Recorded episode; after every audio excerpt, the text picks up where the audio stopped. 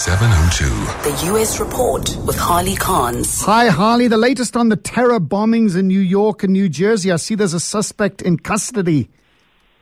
Yeah, they arrested a 28 year old uh, man. He was arrested in um, Linden, New Jersey, which is next to Newark Airport, just across the river from New York City. His name is Ahmad Rahami.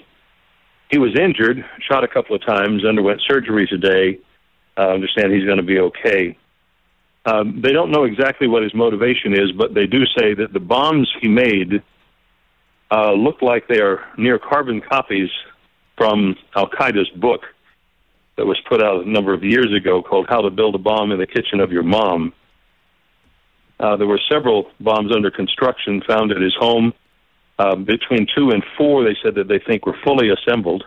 29 people may remember injured in the New York blast. Nobody injured in New Jersey, although they had one bomb explode. Uh, a couple that did not explode. They also had uh, another one explode as a bomb robot was um, was approaching it or taking hold of it the first time. He's been charged locally with five counts of attempted murder and, of course, weapons charges. But that's just to hold him in place until the FBI and federal prosecutors have prepared the, uh, you know, the major federal terrorism charge. And of course, will it lead to any, any, any copycats there? How to build a bomb in the kitchen of your mom. Can you believe it?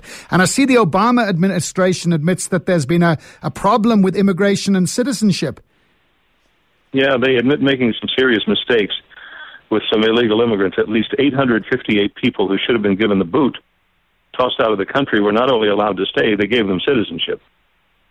Many of them used fake IDs to get in, but here is the thing all of them came from countries uh, that they are are considered national security risks to this country. In other words, countries in some cases where terrorists are spawned.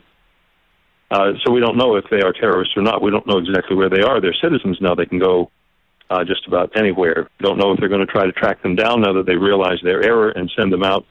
The rest of the story is that there are about 148,000 more files that are being re- reviewed files of people who are citizens now who probably should have been thrown out of the country. No telling how many of them may be dangerous. But uh, some people are making note. You know, we're upset and, and, and concerned, of course, about potential infiltrators among war refugees from Syria and Iraq and so forth, because ISIS said they were going to infiltrate that group. Um, but at the same time, our own records are not so great. They lost the fingerprint records. That's the reason they couldn't vet these people. So they don't have the fingerprint records. They can't tell who's who's good and who's bad before they let them become a citizen. But even you know, and others are saying, well, look, if you can't tell, then how come you let them become a citizen? On and on it goes. Yeah, lots of questions, and all over the world, immigration is a is a massive issue. And tell us about this historic inn, Harley. They're appealing to people's honesty. Well, they are, and I think they may be barking up an empty tree, but we'll see. Longfellow's Wayside Inn in Sudbury, Massachusetts is turning 300 years old. It's a lot older than the United States itself.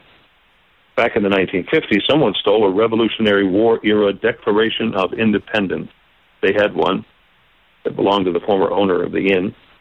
Over the years, pewter, antique dishes, paintings, stamped silverware have all managed to go home with some of the people who stayed there.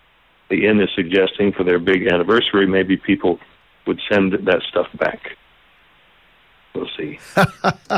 you don't sound very confident. Let us know if there's oh. a good news story there, Harley. I'd love to hear how that turns out. Thanks very much indeed. We'll chat to you tomorrow.